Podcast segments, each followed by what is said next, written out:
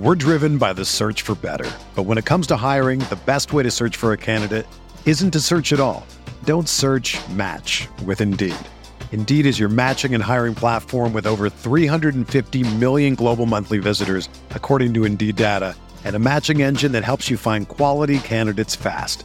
Ditch the busy work. Use Indeed for scheduling, screening, and messaging so you can connect with candidates faster. Leveraging over one hundred forty million qualifications and preferences every day, Indeed's matching engine is constantly learning from your preferences. So the more you use Indeed, the better it gets. Join more than three point five million businesses worldwide that use Indeed to hire great talent fast. And listeners of this show will get a seventy-five dollars sponsored job credit to get your jobs more visibility at Indeed.com slash Blue Wire. Just go to Indeed.com slash Blue Wire right now and support our show by saying that you heard about Indeed on this podcast. That's Indeed.com slash Blue Wire. Terms and conditions apply. Need to hire? You need Indeed. What's up, y'all? It's Drewski, and I've teamed up with Mountain Dew to produce a hilarious new basketball podcast called The Dew Zone with Drewski. Learn the backstories of your favorite ballers and celebrities like Jamal Murray. Did you have, like, a favorite team? Was it the Raptors at the time or no? Was the Raptors even started around that time? Come on, bro. I ain't that old, fam. You talking like I'm fifty. Taylor Rooks, Asia Wilson, and many more. You won't want to miss this. Listen to The Dew Zone with Drewski on Apple Podcasts, Spotify, and wherever you listen to podcasts. What do you think about the Laker team now? You follow the box scores of the games every day? Just the Lakers. You're kidding. That is really a compliment. I was pleased to see you smile at the top of our show because once the game starts, you have a game face. You don't smile much out there. I don't think you have to do things for money anymore. Correct. What's up, Laker fans? Welcome to the Laker Film Room Podcast, brought to you by the Blue Wire Podcast Network. I'm Pete, joined as always by Darius and Mike. And what a game. The Lakers came out pretty sluggish in that first half. We're down by, I believe it was eight or nine at halftime, and then just an absolute blitz in the second half. And I thought this game, Darius, really illustrated some of the the best of what the Lakers could be, but also some of the things that we can work on. So take that in whatever direction you'd like. I'd love to have a, a longer conversation with you guys about the half-court offense, because I think at this point, that's the place with the most room to grow. And we struggled in that respect in, in the first half. Um, but in the second half, man, what an, just an absolute blitz by this team. First half to me looked a lot like a team who had just came back from a long road trip. Um, It's always sort of a hit or miss game, that first game back. Um, I thought the Lakers had a certain amount of energy. What I didn't think they had was enough discipline and focus. And, you know, the old woodenism applies, right? Like, don't mistake activity for achievement. I thought the Lakers were bringing a certain amount of, like, yeah, this is an important game feel to it. Um, you could tell that both sides were into it early. I just didn't think the Lakers really did that good of a job of establishing anyone outside of LeBron, really.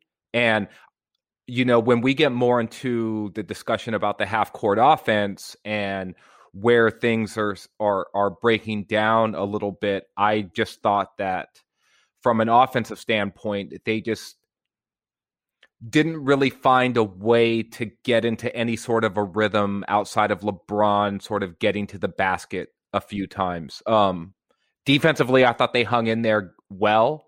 The you you you know, I don't know when we want to get to the stuff about the third quarter and the second half, but but I just thought that the attentiveness turned up, like, I don't know, tenfold, man. And, and the way that this team has shown in spurts to turn it on, I thought for basically the entire second half, they just buried the Nuggets in in a way that was reminiscent of what this team looked like during the playoffs last season. And, and so to see that from this specific group was um, intriguing, to say the least. Let me start big picture on the game, and then I want to get to that first half and what you said about the offense and LeBron um, is kind of being connected to it. But what what happened in the second half was that Frank Vogel got in their ass at halftime, which Anthony Davis told us about after the game. And I don't think this doesn't happen too often. So Frank's pretty good about keeping that to the, the games where he feels like it's it's necessary. And I think that they responded, but there were also some natural factors. And I had a couple conversations with people around the arena, and I may have mentioned something in the pregame show. Now I can't remember, but this is the game where you get back from the long trip, you have the natural tendency to feel comfort. And then, as we said, uh, Pete, going back to the San Antonio game that they lost after they got back from the trip, the, the double, uh, the back-to-back San Antonio, back-to-back at Memphis, we thought that there was going to be a risk that that could happen, that they were going to let up. And guess what? There's no home crowd to pick you up. So these were the predictable N B A-type things. And then on top of that, guess who Denver lost to in the Western Conference Finals, and guess who hadn't played since mm-hmm. Sunday and had this game right. circled on their calendar. Denver's sitting there, and I, Darius, it's funny. I tweeted something along the lines at halftime, and somebody came back with, "Oh, th- these are excuses." And I said, "Yeah, but it, it's not an excuse if it was predicted before the game." And then he cited you and the comeback to me. Um, oh, I can't that's my guy. Okay, no, uh, that's my no guy. Mu- he's a, no muscles. He's an O G for me. Yeah. Okay. No well, muscles. He's, he's oh yeah, yeah. He's me. Great. Yeah. So I love that seems, he's so, weaponizing Darius. Yes. Well, he seems smart though. Like his so his tweet was was a good tweet. It was it was nuanced, but I was right. Um, still, like it, in that in that little back, because I'm like, he's like, yeah, well, look, you can say that the Lakers are getting. I'll read his tweet. Lakers are getting a late start. Lakers are on a long road trip. The stadium is empty. At some point, the excuses are just excuses, and we can say the team isn't executing relative to relative to its opponents and its potential. So that and and what I said to him is like, those are not bad points at all. You're right, but I'm also the fact that I said this was going to happen is because I've seen a lot. It happened a lot in the N B A, and I know what this team's like. But guess what? They're probably going to respond in the second half. The second unit isn't going to get tricked by a zone defense again um, for five minutes. A D is not going to play quite that poorly, and it's it's going to come around. Now, did I predict that they were going to go on a, what was it, a fifteen zero run at the end of the third quarter and then completely flip the game and just run away with it, and that Denver was going to score, what was it in the second half, thirty-five points yeah. in the second half, and the Lakers were going to shoot sixty-eight point three percent. Um Half of it layups and dunks by T H T. It seemed like just getting to the room at will. So it's just like this. All of none of this stuff is that surprising, other than the sheer length of the dominance of the Lakers in the second half. A, a lot of that, Pete, I think, was baked into what the setup was. Yeah, that's. I mean that that dominance really had a lot to do with our speed. I think you know last. season was the bigger, faster, stronger team. This is our, our speed is taken another level. Maybe we're not as big, but the LeBron came out in that second half and was like, I'm going to drive to the basket every time, and I'm going to drive with force. We're going to get out in transition. Obviously, this is all tied to our defense as well. But um, I actually thought our defense in the first half was okay, but we weren't finishing possessions, and that was either giving up a lot of offensive rebounds, or there were a few plays where like we played twenty-one seconds of really good defense, and it's like, oh, like someone screwed up right at the end of it. So we were we were close, but we just weren't finishing a lot of possessions. And defensively, obviously, that turned up in the second half. But I thought the offensive pace, like we we're a team that really thrives off of playing with pace on the offensive end. And while you can rely on your defense to do some of that, just that, you know, I'm going to get a sixty-foot head start. And we've got two guys that can do that with the ball in their hands in both LeBron and Schroeder, right? That ability to really, and this is one of Schroeder's very best games. He had that great dive, right? That's going to be a memorable play from this part of the season uh, for sure. But even even offensively, his his speed really impacted. I think this is one of those opponents where I look, how do we match up against them? Because they're one of the better teams in the West. And I think that we're significantly faster than they were, than they are, Darius. And that was just a big turning point in the second half, is our collective team speed versus theirs. Yeah. Well, I think too, that Denver on most nights is operating at a athleticism deficit, right? Like yeah. Jokic, for all of his gifts, isn't a supreme athlete. Um, Murray, I think, is a good athlete for a point guard, but he's not particularly big, nor is he particularly fast, or like he can be explosive when he gets down downhill. He had that great dunk, which was a highlight play for sure. And then you have Michael Porter Junior, right? But Millsap, right? Yeah. Millsap right next to Jokic. Right, yeah. but but Millsap is is older. Jermichael Green's like strong, but he's not a great athlete either. Like Will Barton is probably the next guy. They they probably missed Gary Harris a little bit tonight. Um, but overall, Denver's just not the same athletic sort of opponent that the Lakers are, and that was true last season as well, right? Like the Lakers aren't um, as intimidating or imposing this year with their size and strength, right? But they were still, last year's team was still a much more athletic team than Denver was too, just when you account for JaVale and Dwight. So even when you sort of um, detract some athleticism, when you account for Marc Gasol this year, you've upped that now with Trez. And I thought Trez had a really good game this game on both ends of the floor. And then Schroeder, um, and then you have T H T and Kuz and Caruso. There's, there's just more athletes on the Lakers side. And I thought in the second half, that really showed, and, and you heard, I'm not sure if either of you caught Mike, well, Mike Malone's post, well, post-game comments, but he talked about how his team looked worn down and tired. And for the team that was more rested than the Lakers were, I think that's telling, because it was the Lakers' athleticism that made them that way. It like it wasn't the fact that they were coming off of a back-to-back or they were the ones who who were in the middle of of a long road trip. Yeah, I mean, worn down and tired is just silly. they they hadn't played since Sunday, right? Like that's just no, a, they, But but but they were gasping, Mike. Like they looked like they had been beaten down and that they weren't able to keep up. And and yeah, over not time, with us. Right. Yeah, right, yeah, right. But that's not a fatigue. That's not like a, you know, to me, that's more of a, they just, it's more of your initial point, right? It's the athleticism difference and just the, just sort of the punch in the mouth thing. And they got punched in the mouth uh, after they come out pretty strong. And it's just a, like, I, I want to tie this back some to LeBron, who, of course, you know, part of the fanfare tonight was that he passed Wilt for third in the all-time field goals list. He's going to every other game, it seems like at this point, LeBron is doing something like that. And afterwards, he said that he feels like he's better than he was last year. Uh, that right there is interesting, right? And he's probably right, just given the jump shot and how devastating that rounds out his total game, the threes that are going down. But what I think, I think that this ties to A D, uh, unless, Pete, unless you want to make another specific point about the game. Um, which, you know, I think is kind of self-evident, and it's just a bad matchup for Denver. Jokic went for thirteen, ten, and six. He's been averaging thirty, twelve, and ten, basically, uh, for the last yep. eight games. The one thing I wanted to jump in, uh, last point regarding that, is there was some question of how does Mark match up with Jokic, right? After Dwight was great in that series against them. And then Trez, right? Trez, the Clippers being knocked out. Trez Uh, having a really poor net rating, them being bad in those minutes was a big storyline. And Trez was, as Darius said, was great in this game. So that was just the one thing about our, our bigs I wanted to, to point out there.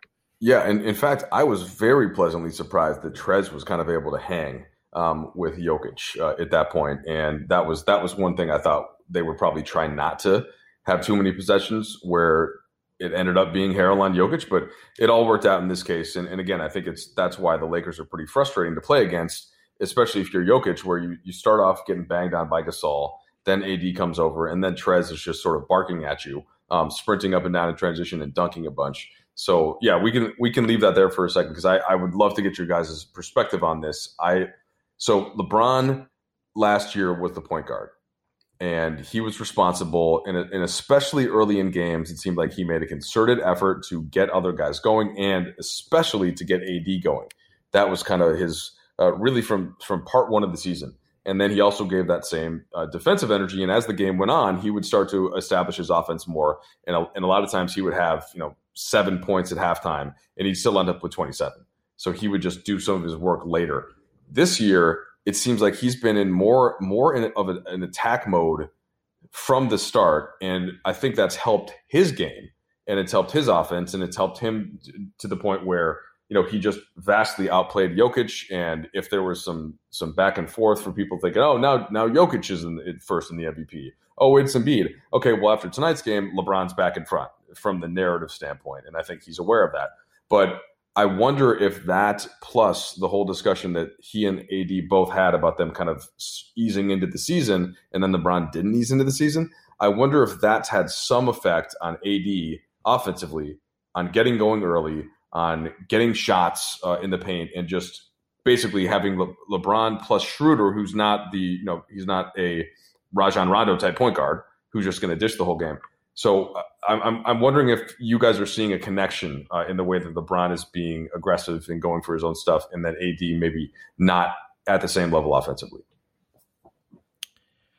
I do think they're connected. Um, it's also our point guard's new, right? Like if Schroeder was not incorporating himself, or the team wasn't incorporating him as well, like the other guy that's kind of handling a lot of those responsibilities that allows LeBron to come off of a screen and uh, and really add this three-point shooting dimension to his game. It's much more difficult to do that without Schroeder or without Marc Gasol, right? Like the two new guys in the starting lineup are usually going to be the guys facilitating offense for LeBron coming off of certain types of actions. And so there's just a lot of new parts being incorporated. And this is part of the reason why I, in a, in a future pod, I really want to get into the weeds on this uh, about the details of that. But uh, do you see a connection, Darius, between kind of the, the individual uptick as, as a scorer or as a, you know, off ball type of threat with LeBron versus kind of some of the struggles we're seeing? I definitely think that there's a connection between LeBron going for his a little bit more early. Um, I Do th- and, and the connection between LeBron no longer being the the like ninety percent offensive initiator, right? So LeBron is probably now at like fifty percent of the possessions, maybe fifty-five percent of the possessions where where he is is calling out the sets. But I think that Schroeder's presence in general is what is sort of tamping down A D. And A D's usage is just down more. Like, there were only two ways to really run the Lakers offense last season. There was running it through LeBron or running it through Anthony Davis. And pretty much every single possession, you were guaranteed that both of them were going to touch the ball if they were on the floor together. And if only one of them was on the court, it was a guarantee that the ball was going to go through them almost exclusively, right? Th- like you weren't going to have a possession where A D was on the floor and like, unless Rondo did his dribbling around thing and decided he was going to probe and probe and probe, it there wasn't going to be this possession where like, let's say Alex Caruso is going to run a pick and roll with Dwight Howard or JaVale McGee while Anthony Davis is spaced in the corner, right? But mm-hmm. you get those possessions now if Schroeder is on the court with Trez or even with Kuz, and A D is there, but it's just like Schroeder's presence as like another twenty to twenty-two or twenty-three percent usage guy, like, Avery Bradley's usage was like, what, like fifteen percent, twelve, twelve percent. Yeah. Danny Green was somewhere around there too. Like Danny Green wasn't even a ball handler, right? Like, so A D's chances are just down. And, and Schroeder's presence to me is a bigger reason for that than Braun, but Schroeder's presence also helps Braun too, and activates him in the ways that trigger some of the stuff that, Mike, you were talking about there. So so it's all interconnected, right? Which basketball is. It it's it's they're all playing as as a team, but a, A D's just not getting those same, like, okay, like let's go to A D in the post four, five, six straight possessions. Like that just doesn't happen anymore. Not with this version of the Lakers. And you know what's interesting about that? I think it'll, first of all, I think it'll skew more so that A D is getting more usage and more touches. But Jared Dudley on one of, we did an I G live a couple months ago, and his point was the best A D to him was early A D, where like first couple of years he was in the league where you didn't call plays for him and he just was devastating on all of the, whether it was a loose ball or a rebound or a weak side. And he's just flying in like a pterodactyl, right? And just using all of that. Like, even if you want to go back to kind of Kentucky A D and just how, how much, if you, if he doesn't have to devote a lot of focus and energy to his isolation game and to back downs and to thinking about and step backs and reading the defense, and he can just go out there and just fly around with his, you know, incredibly unique physique. That player is so devastating when you also, when you have other guys that can do it with LeBron, with Schroeder. And now, Pete, I can't believe we haven't talked about T H T yet, with T H T, who apparently could just get to the rim whenever the F he wants and finish with whatever hand he wants on whatever side of the rim he wants. When you add that into the mix, and then you literally don't need A D to do that much on offense, and he's got more left for defense. I mean, that that is just a, a devastating lineup. And again, I think it'll skew back. I think A D is going to eat, but it's just interesting to think about all of the additional playmaking that they have and how it's almost like a luxury that they can just throw the ball to A D too if they need a bucket. I actually think we do need A D on the offensive end, but in a different way, in that him um, really being dominant inside. I think that the, this game was a, an example of that, right? Like in the first half, very jumper centric, and Denver was switching on us a ton. And when we're at our worst is when we're kind of stagnant, we're posting up or isolating a ton, which we're going to do. I think, again, in this conversation that we'll end up having more in depth about the half-court offense, I think we can get more out of those actions, or get at least get more opportunities off of the ball. Again, another conversation for another time. But when defenses are switching, like there are only a couple of guys on the floor for any opponent that have even a chance of defending Anthony Davis when he decides he's going to dominate. And so for... To me, it's it's very much a mentality thing. When I see him on the interior to start the the the second half, like him being on the inside and kind of wreaking havoc down there, Mark doesn't have that physically uh, imposing nature to him. And this is especially important uh, amidst the starting lineup. So I do think that he's it, it, it's important.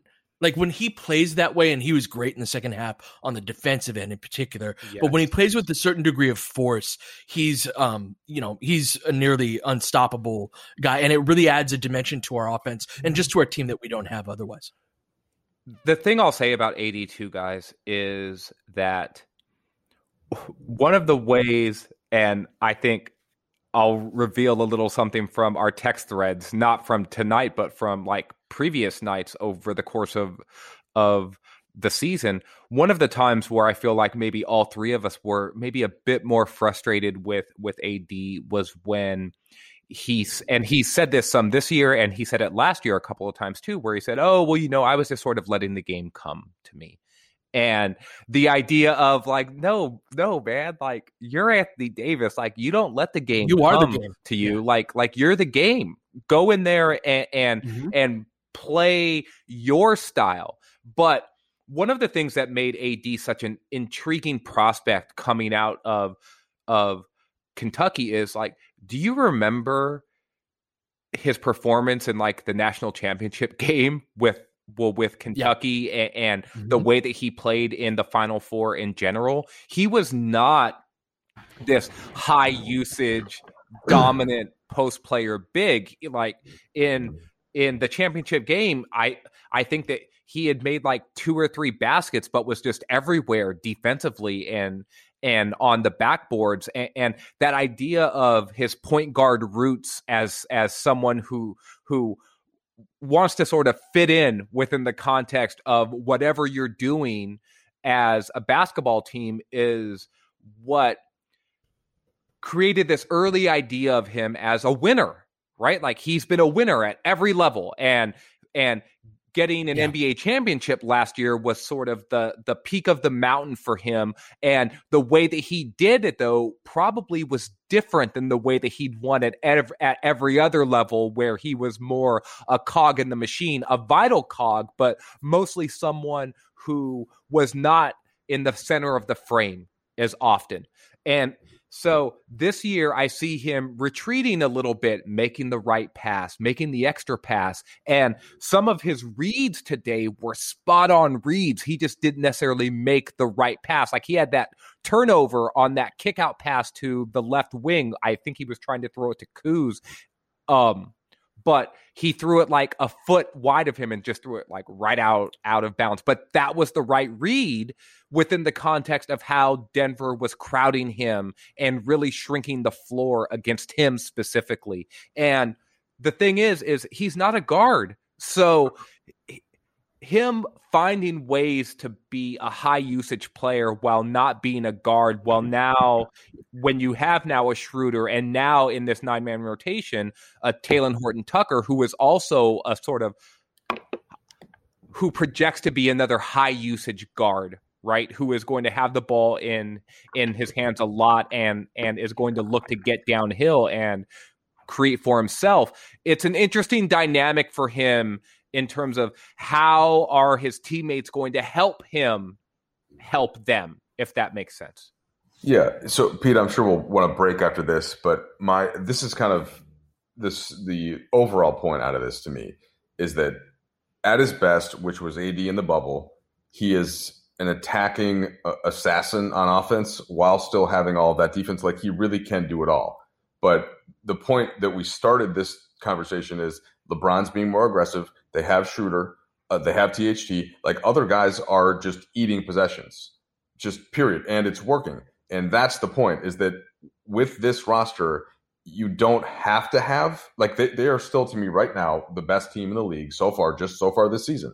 And they haven't had A D at his peak yet. So that's all I'm saying. Of course, you, he he will, I think, get back to that to a certain extent. But he can have some more of that Kentucky A D – in elements of this game because of what the surrounding talent is. Whereas last year, they really did need him um, to do that much on offense. And it's a it's a an interesting thing to unlock. And I just wonder with his personality, how many times he's going to go to that aggressive nature when he clearly doesn't need to as much. And the last thing, Pete, Denver also double teamed him a lot today. Like, so that's the other that's thing right. we, we have to discuss. Mm-hmm. Like he, he can't, you can't be super aggressive against a double team when you have super good teammates. And I think he is also making the right play. And LeBron ate a lot from that too. And that, that's, that's where some of those line drives that LeBron took to the rim came from.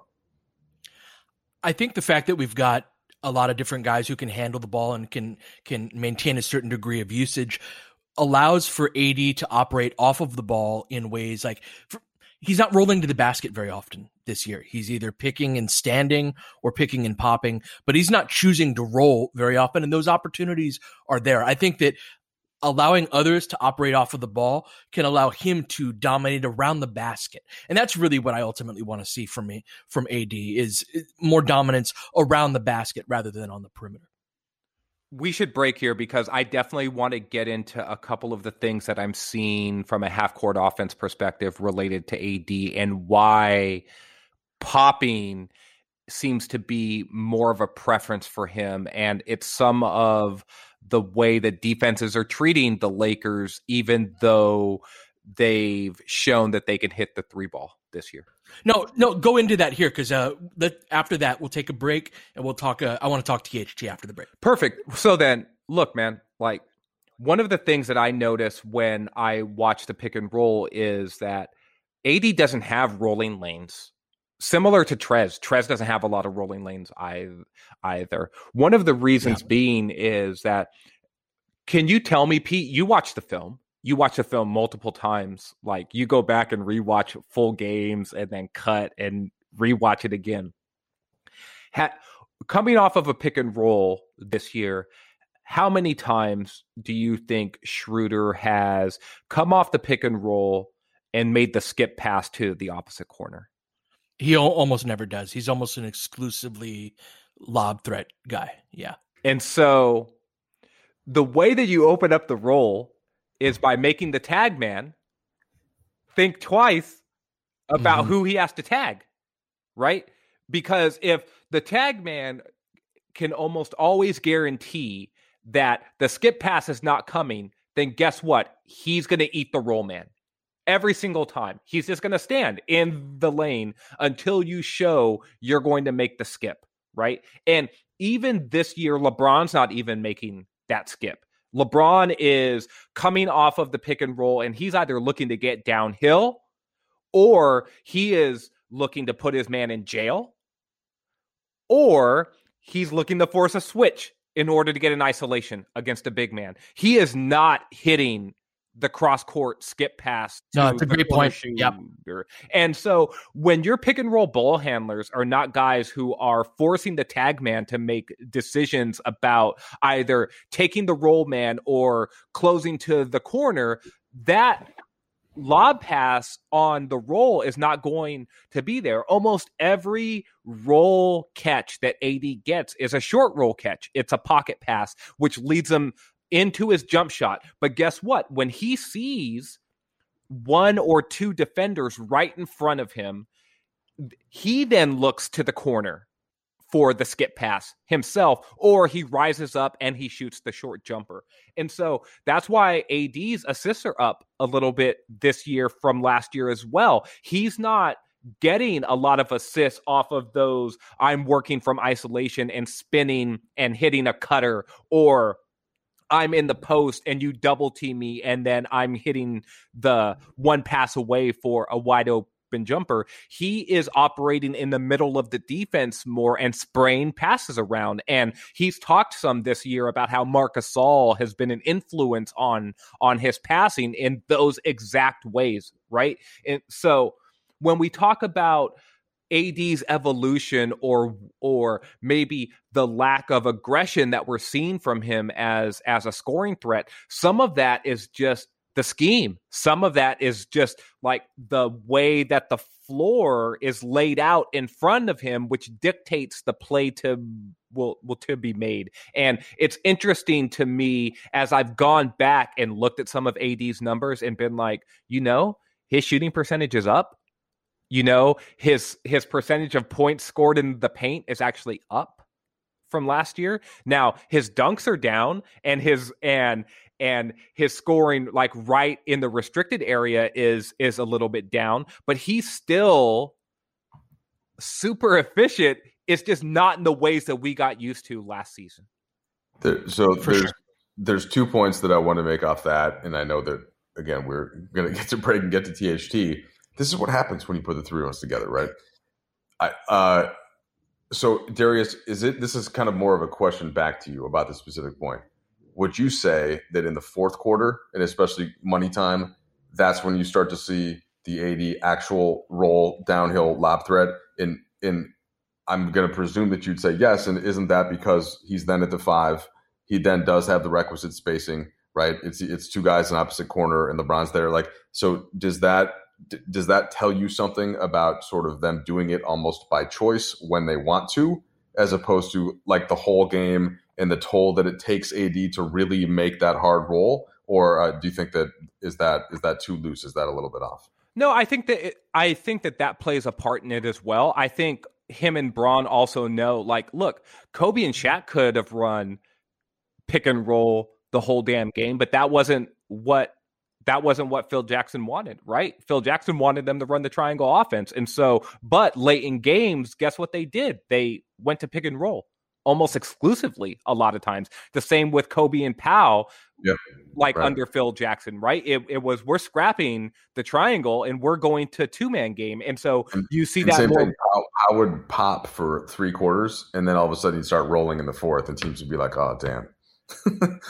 And so I think Bron especially knows, as the guy who's going to be initiating way more of those late game sets, that he's always got an A D. We're driven by the search for better. But when it comes to hiring, the best way to search for a candidate isn't to search at all. Don't search, match with Indeed. Indeed is your matching and hiring platform with over three hundred fifty million global monthly visitors, according to Indeed data, and a matching engine that helps you find quality candidates fast. Ditch the busy work. Use Indeed for scheduling, screening, and messaging so you can connect with candidates faster. Leveraging over one hundred forty million qualifications and preferences every day, Indeed's matching engine is constantly learning from your preferences, so the more you use Indeed, the better it gets. Join more than three point five million businesses worldwide that use Indeed to hire great talent fast. And listeners of this show will get a seventy-five dollars sponsored job credit to get your jobs more visibility at Indeed.com slash Blue Wire. Just go to Indeed.com slash Blue Wire right now and support our show by saying that you heard about Indeed on this podcast. That's Indeed.com slash Blue Wire. Terms and conditions apply. Need to hire? You need Indeed. Pick and roll in his back pocket, and going to that early or all game isn't necessarily the best way to navigate an offense when you've got a team as talented as this one. Well, that's certainly the case. I think that there's a great deal of growth even within that. Let's just not run pick and rolls every time. I think that we can get a lot more out of our half-court offense. But that's a, a longer conversation for another time. Let's take a quick break. We come back. We're going to talk about uh, talented Mister Horton-Tucker. Like any good team, hiring the right employees for your front office is just as important as recruiting the best players for the game. That's why you need Indeed. Indeed is the job site that makes hiring easy as one, two, three. Post, screen, and interview, all on Indeed. Get your quality shortlist of candidates whose resumes on Indeed match your job description faster. Only pay for the candidates that meet must-have qualifications, and schedule and complete video interviews in your Indeed dashboard. Indeed makes connecting with and hiring the right talent fast and easy. With tools like Indeed Instant Match, giving you quality candidates whose resumes on Indeed fit your job description immediately, and Indeed skills tests that on average reduces hiring time by twenty-seven percent. You can choose from more than one hundred thirty skills tests, then add your must-have requirements so you only pay for applications that meet them. According to Talent Nest, Indeed delivers four times more hires than all other job sites combined. If you're hiring, you need Indeed. Get started right now with a free seventy-five dollars sponsored job credit to upgrade your job post at Indeed.com slash BlueWire. Get a seventy-five dollars credit at Indeed.com backslash BlueWire. Indeed.com slash BlueWire. Offer valid through June thirtieth. Terms and conditions apply. So there's a play in that dominant third quarter we had, that thirty-seven to seventeen third quarter, where Jokic had already picked up his fourth foul. And it was a unit that was led by Jamal Murray, and we had T H T, Kuz, LeBron, and A D were still on the court. We were making our run, right? And, and Frank kind of let guys run f- for a little longer because we were, you know, we had this momentum going. Anyway. Trez was in the game too. Trez as well. Thank you. Um, and Murray beat T H T off of the dribble.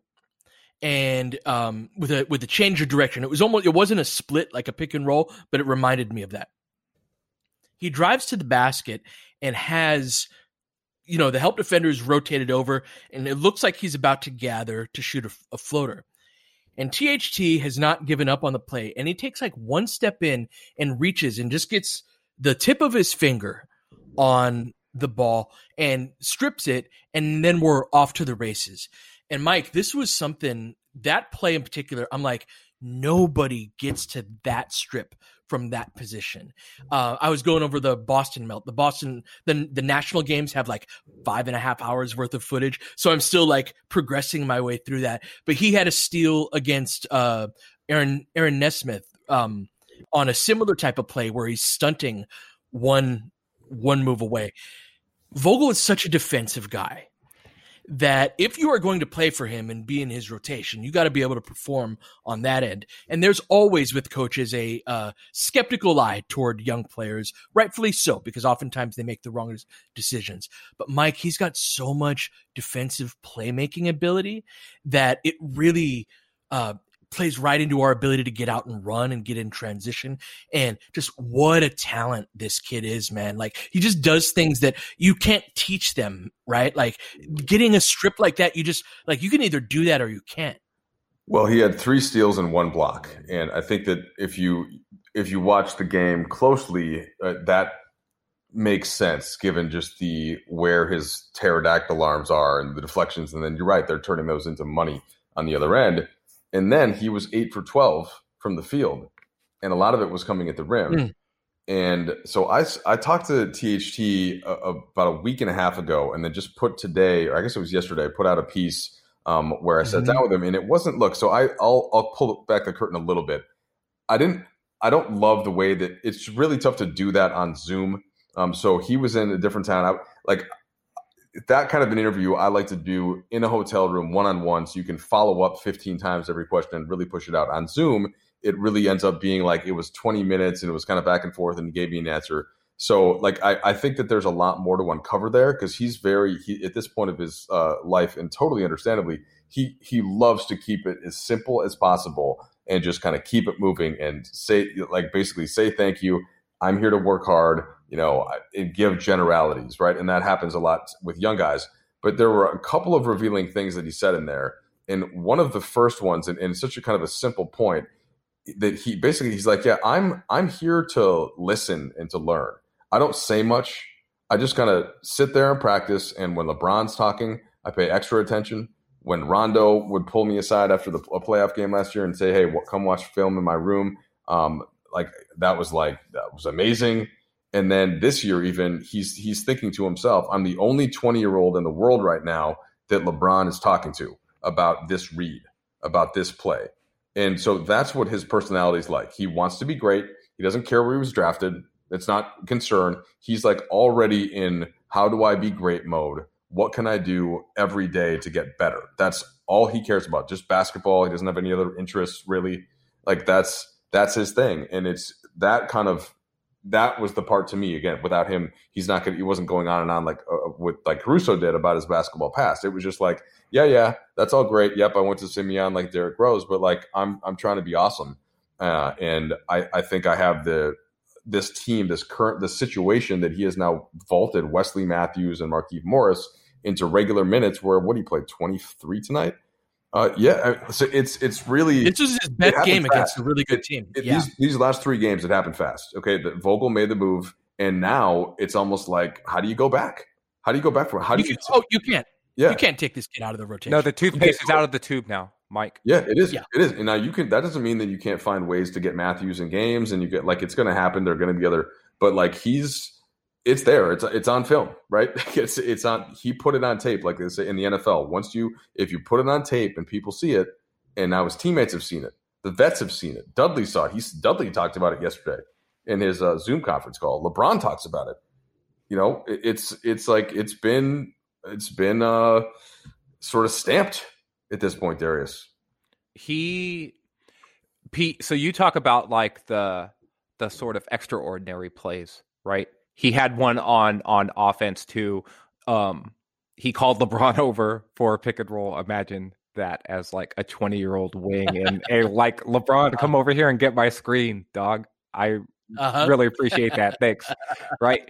So comes off hard to to his right hand. He sees Jermichael Green, who is LeBron's man. He's the hedge man, right? So Jermichael Green is in a hedge, has him squared up. T H T plants the right foot hard, doesn't cross over to dribble, but goes into a crossover move, but gathers, right? He is outside the free throw line at this point, man. He's like eighteen feet away from the basket, and he's gathering. I was like, what are you doing? Yeah. And so he's ga- he got all the way to the basket from there. So he's yes. gathering. He takes – so the gather allows you a third step, right? Because it's a gather, right? It, it's so good for him for knowing the rules. So he gets all the way downhill from that point and hits his now patented – He's he does it more than any player in the league, I think, that backhanded layup, the right-hand layup from the left-handed side of the hoop. It reminds me of Giannis a little bit. Little bit, mm-hmm. right? Or the gather and then like that long step yep. and the switch and like well, the, yeah. And then he's just there all of a sudden. Well, yeah. There's some Harden in there too, right? Like with the gather that's super far from from the basket, and and it reminded me of Harden because of the way that he really like jutted the ball out far away from Jermichael Green. Yeah, it's like you pick up your dribble, you gather low yes. and far away from your body, and you can draw fouls on that as well, but it's also a way to like sw- swing through while you're off of the dribble. And then gain momentum, right, in order to propel yourself forward. That's right. And he got a layup, and it again, that's an extraordinary play. You know what was a pl- – but the plays that are going to make you stick in the rotation are continuously making the mundane plays. They're the routine plays that you have to make time after time after again, that as an N B A player, if you don't make those plays, you're going to be sitting on the bench because the coach can't have you making two or three highlight plays a day, right? But blowing the ten or fifteen routine plays that you need to make that help you win the game. So a play that stood out to me, Pete, was Lakers are going to scramble defensively, and he ends up on Jokic underneath the basket, right? And so he's getting buried by Jokic. But the ball then, so Trezor's at the top of the key because I think that they had like doubled up at the point, point of attack. And T H T now is low man. So he's got Jokic. But the ball, swing, swing, it goes to the corner. That's T H T's rotation. Now, he's got Jokic under the basket. He could just as easily be like, look, I'm getting buried by this big dude. Like, someone else is going to have to make that rotation. But he didn't. He he got in front of Jokic. He saw swing, swing, and he got on his horse, and he got out there to close out. And then here comes Trez barreling down the lane to get back to his man and put a body on Jokic to box out.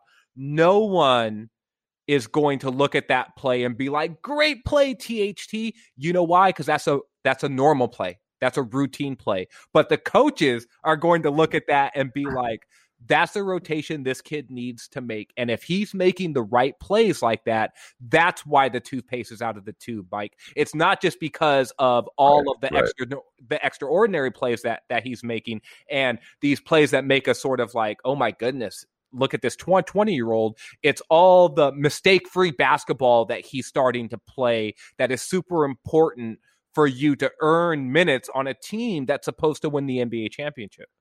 And and that just speaks to the kid's mentality and, and it, the fact that it's real, that it's not common to be that age, to be given an opportunity, to be given it on a spotlight team, and to not have some focus on just scoring. Off like off the bench, like really, that's what a lot of young guys, it seems like, come to the league thinking that they're that they're going to do, and that he's not doing that. He really is trying to do all of it. He's trying to just be good. He's trying to have them win, and I think he understands that that's the way um, that he's that he's progressed. So I also, Pete, I, I after the game, I kind of I tweeted something almost specifically for you because I thought of you in this context. And last year's team, yes, you know, last year's team was new. We had Caruso. We had Kuz to an extent, you know, K C P had been there a little bit, but it was, you know, it was mostly about A D and LeBron. And then, the, you know, even some of the vets personality wise, like Duds and these guys. And I think that nationally people looked at them almost like a, a hired gun team. And now you have checking in off the bench, playing together, Kuzma, Caruso, T H T. And there, I don't know, there's just something that's fun about that, right? For, I think that especially for Laker fans that have followed the team closely, there's, And, and the fact that it's going well, and they're and they're you know, even though T H T is five years younger than Caruso and Kuz, you know, who are twenty-five, it's just I don't know. I, I it it seemed to me like when you're you're going through the film room there and you're kind of clicking on stuff, there's got to be a little smile that comes up on your face uh, when you see the Man, kids all playing together like that. It's so cool. It's th- there's a lot of uh, organizational victories there, right? Both in terms of identifying, hey, this guy can play, or hey, this guy's got potential to be very good, and then developing them. And that's skill development. It's film work. It's all uh, G League play and the G League coaching staff, right? There's a lot of people who've who've touched Alex Caruso's career in the, the Lakers organization, uh, and, and even T H T and Kuz as well, um, who can take a little bit of pride being like, I, I helped I helped him get here, you know? And so it's it's great. It's great to see that. And the thing is, is like our bench dominated tonight, and this was one of Caruso's worst games of the season, in my opinion. And that ability to fit in that T H T has with a bunch of different types of lineups too, that I is something that I've noticed. And in the development, I've I've been there's a big part of me that's like, let's just give T H T the ball and run some ball, high ball screens and let him go to work with Trez, for example. They've got this great chemistry that we have seen exhibited, like, uh, you know, in the Boston game, um, they were blitzing LeBron, and on back-to-back plays, you had T H T set the screen for Bron, short roll, dump off to Trez, back-to-back. And they've got this great chemistry. Is is the is the simple reason why? Because T H G can just get into the paint and draw the defense. And they're, and guess what? There's Trez. Like, isn't that part of it? If you put um, Trez is like the perfect guy to for cleanup duty. And so if you can just yes. get a guy that runs downhill, that ha- that draws the defense, and that is sort of plays at a, a slow enough pace with the ball, it, like maybe that's, again, too simple. But that's the thing that I no, think it's not. To. It's not, and the pacing is actually really important because Trez is as good as it gets for a big man for finding open passing windows. And T H T is not being asked to make skip pass reads or anything. And Trez does a great job of, like, instead of rolling hard, like a lot of times big men especially will outrun the passing window in their roll to the basket. Trez knows exactly how fast to go in any particular situation to give a real simple, real clean passing window for T H T to deliver that pass. So as T H T's attacking the basket and collapsing the defense, help defenders are coming over, and it's just a quick little react. I know where Trez is, and oh, Trez happens to be exactly in that passing window that I need him to be in. So he's a, a great comfort to a guy like T H T uh, to, to have that type of guy. And so um, it would be really tempting to just develop that. And I, I do think that we should for sure. But Darius, his development, that decision that they've made early on in the season that we're going to develop this guy as an overall player. Because like I was saying at the beginning of the year, he's a, a G League caliber off-ball player. That's what I thought at the beginning of the year. He's an N B A caliber one now. And he was an N B A caliber on-ball player, but we haven't gone to that a whole lot. And so that development of the the other aspects of his game, the the winning elements of his game, I think we're starting to see the fruit of that. Look, man, like, he's a really good second side player right now, right? And we used to talk about... What does that mean? So what does that mean? He, he is the guy that... When you've got players like LeBron and A D, those guys are strong side players. They are first side players, right? The, the ball is in their hands and the defense shifts towards them. Then when when the defense shows enough pressure, those guys are smart enough to move the ball out of that side. And it's one of the reasons why coaches always talk talk about like, like let's move the ball around the court. Let's skip the pass and get over the defense mm-hmm. in order to get the defense into rotation. And if not a full-on rotation, then get them moving, right? Because once they're in motion, you can then you can then on the second side attack them. And this is one of the growth areas that we saw early in Brandon Ingram's career, right? And you and I used to go back and forth on the pod a bunch. And you were just like, damn it, man, like they're putting, why are they putting B I in all these strong side situations? Mm-hmm. He needs to be in second side situations. And, and we would talk about that a ton, like, like put him on the second side and let the ball come to him and then let him use his length and reach and long stride to then attack the basket. And you'll get so much more out of that. Little did we know, or I, I mean, I, I guess we knew a little bit back then because we talked talked about it some too, is that all of those reps were going to be meaningful for Ingram sure. in terms of developing him into being like a high-level hopeful, hopefully a high-level scorer. And now New Orleans is seeing the fruit of that development work. Fast forward to T H T now, and he is getting all of those opportunities that Brandon Ingram didn't get. Right. And, and, and so it's, it's interesting now that we're like, in some ways you're arguing for the inverse for T H T that what you were mm-hmm. arguing for Brandon Ingram, right? It's sure. It's sure. It's like, let him cook a little bit more, let him work off mm-hmm. of the bounce. The thing is though, is that the interesting thing about T H T is that he's showing an ability to beat his own man off of the dribble because he's sort of an unorthodox bully type of player, and he understands his body, he understands leverage, and he understands how to then extend his reach in order to finish at the basket. He's also got a great deceleration, and and, and he doesn't play fast. Yeah. And so there's a lot of, like, I don't want to compare him to these players, right? But we Mike, you mentioned Giannis earlier, right? In terms of like the change of direction and, and Euro capabilities that that that he has. I mentioned James Harden. There's a little bit of Luka there too with the de- with the deceleration, and, and all, one thing all of those guys have in common is the ability to get into the paint and finish once they're there. And that's something that T H T has that is just a gift. That's a natural element of his game. Some guys never develop that, man. They like they just don't. They they don't have the gifts. They don't have the tools. They don't have that feel for what it's like to operate six, eight, ten feet and in and get all the way to to the cup. And, and that's the part of his game where it's just like, man, he's got that already at twenty years old, and he's got the ability to hockey dribble all the way through the paint from one side of the wing to to the other, see that his man is sealed, and then fire off a three and then make it.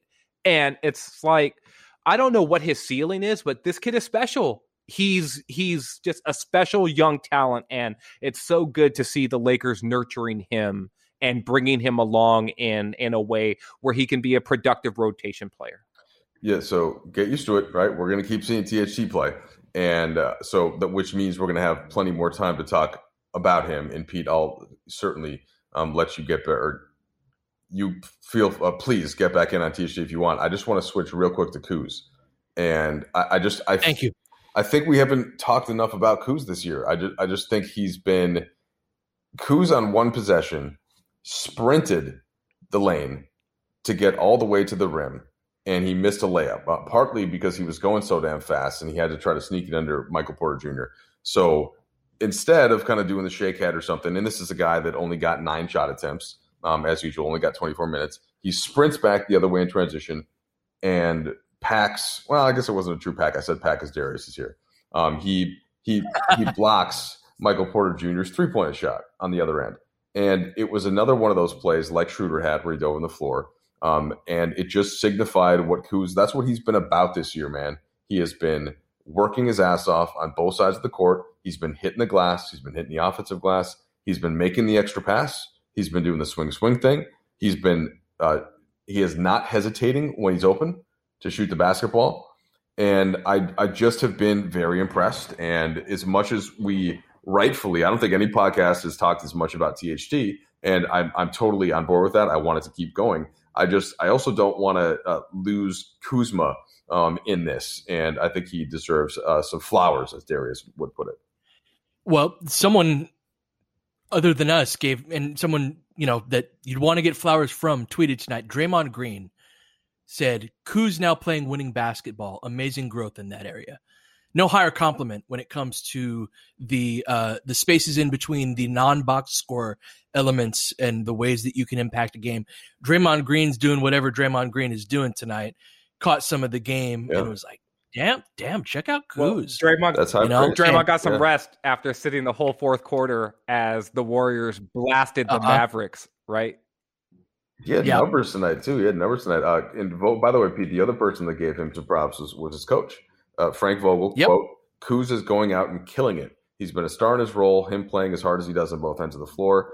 This is paraphrasing here from uh, my Twitter. Guys don't always have that ability to play hard like that. Naturally, you don't have to pull it out of Kuz. And which is interesting, too, mm-hmm. because I think there have been moments the last couple of years of frustration and of not having the ball as much. But he's really he's really evolved to that. It helps getting the, the deal done and all that, too. But, you know, yet another reason why Uh, the Lakers are this deep and this good is that you've got Kuz just comfortably playing a not even quite six-man role because he's got three other guys that are really good playing next to him off the bench. Mm-hmm. But yes, just you know, shout out to what he did tonight again.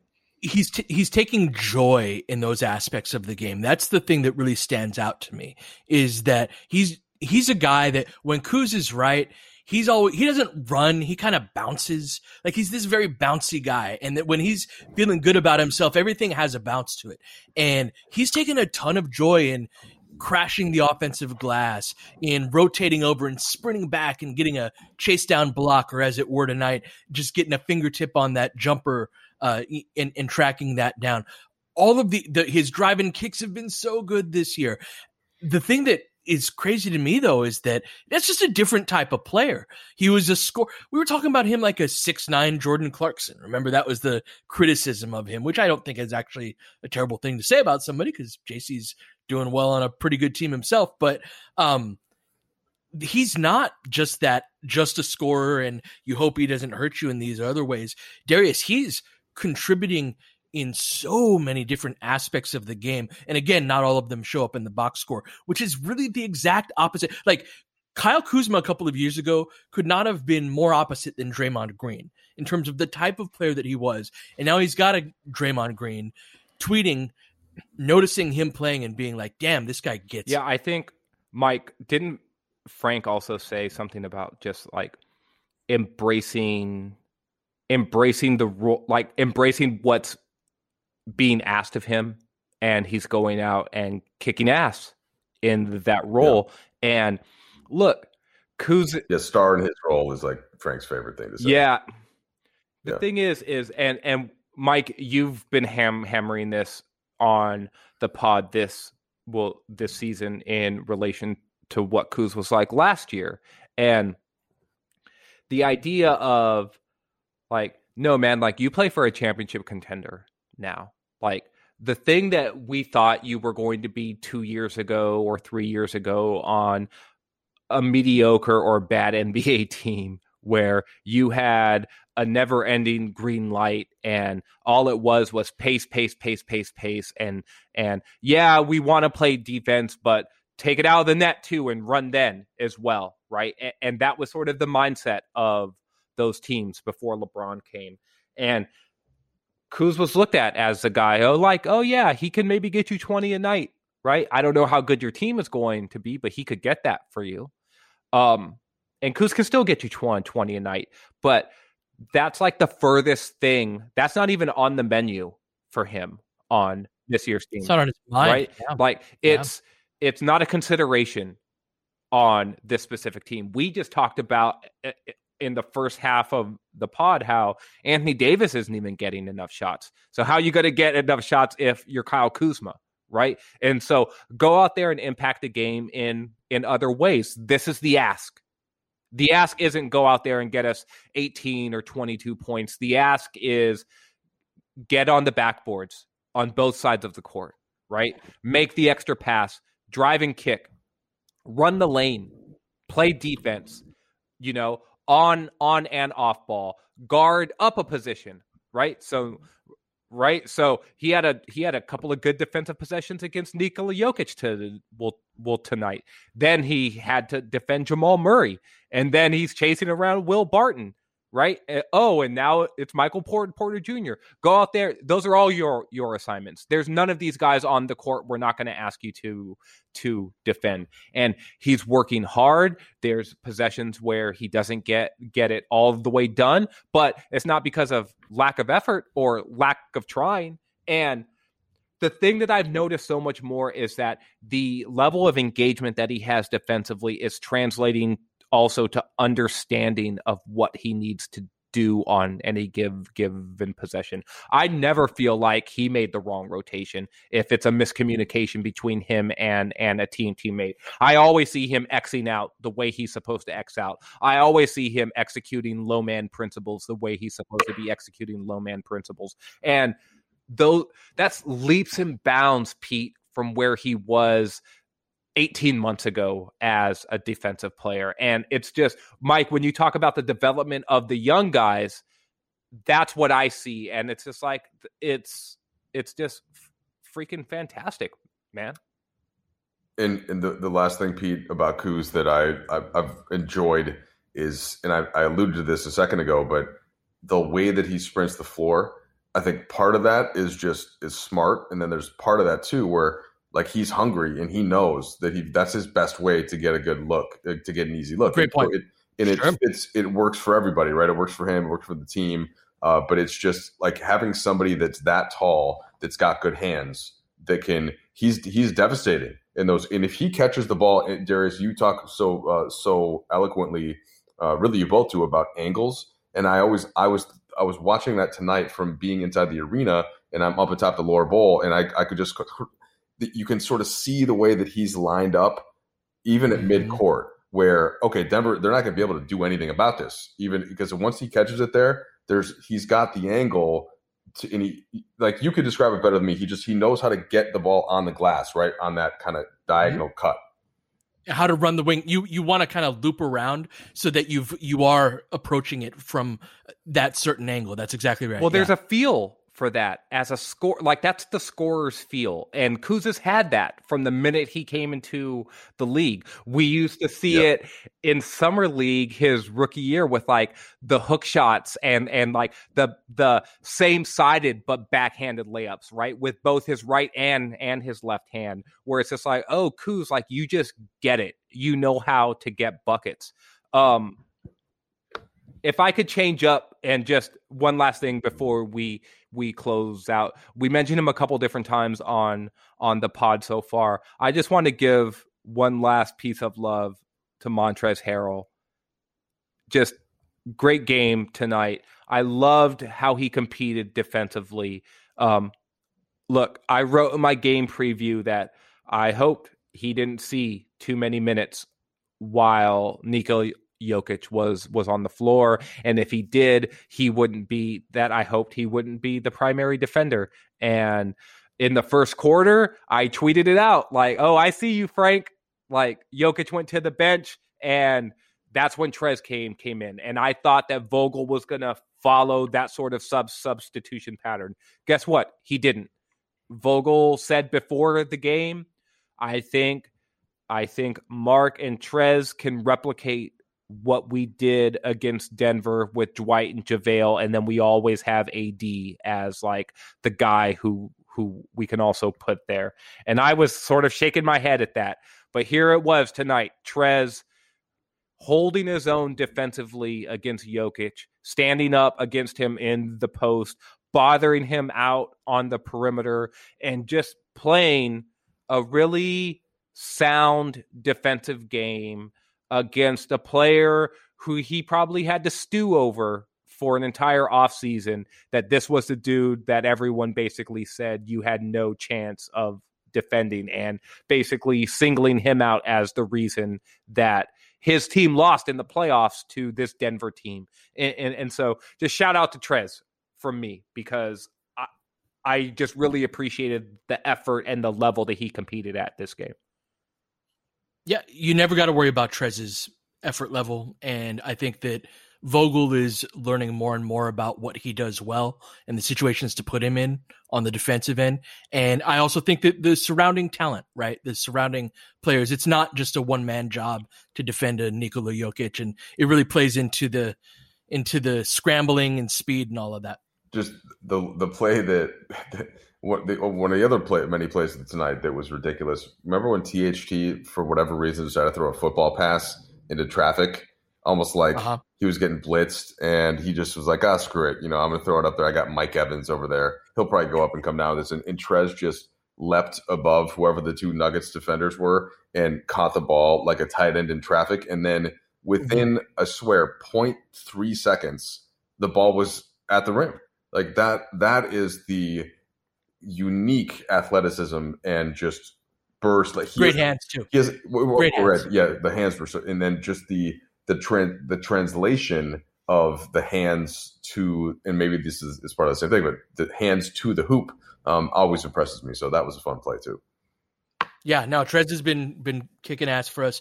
Fun win tonight. Um, you know, hell of a second half. Again, we got more conversations about the, the half-court offense, but the defense, man, is really starting to to reach new levels. And whenever you can do that against a team as good as Denver, who hadn't scored below one oh three prior to this game, we held them to ninety-three tonight. Um, just really an impressive performance. So, um, all right. We got another one coming up on Saturday against the Pistons. We'll be recording again on Sunday night. You guys will hear it on Monday. But until then, you've been listening to the Laker Film Room Podcast. We'll catch you guys next time. James has got it in low to McHale. McHale wants to turn. He's double teamed. Just pass out of front. Broken up by Worthy. Tip to Magic. Worthy dives on his belly. Magic scores. There's Magic got it. Magic fires. It's good. They will. Lakers win the game. The Lakers win the game. Rebounded Lowry. Three seconds left. Van Exel to win it. It's on the way. Good. Kobe Bryant, forty-eight points, sixteen rebounds. Shot with his eighth block. That ties an N B A Finals record. A lot of Laker fans sticking around for this. You're seeing something that's very rare indeed. a Laker to get M V P chance right, in, Boston. in Boston. Of all places. Are you kidding me? Kobe, hard to believe. Are you kidding me? Unreal. Are you kidding me? Lakers looking to push. Bryant spinning in the lane. Back for Gasol. Pretty pass. And it's back to a three-point game. Kobe Bryant picked up by Bell. There's the move. Two, one. Miss it. Unbelievable. For the victory. It's over. Shot clock out of five. Bryant. Yes. And that was a little tough to Alvin Gentry. Add insult to injury, Kobe. I mean, what a shot. I mean, you can't defend that. Are you kidding me? two point one seconds remaining. Denver a foul to give. Jokic. Trying to disrupt Rondo. He puts it in. Here's Davis. four three in the win. Oh, it's good! Anthony Davis has won it for the Lakers! James again. Oh, he hits another one. LeBron James putting together a closing quarter against the Nuggets. This historic twenty twenty N B A championship belongs to the Los Angeles Lakers. The Lakers conquer the bubble, and banner number seventeen will soon hang in the rafters.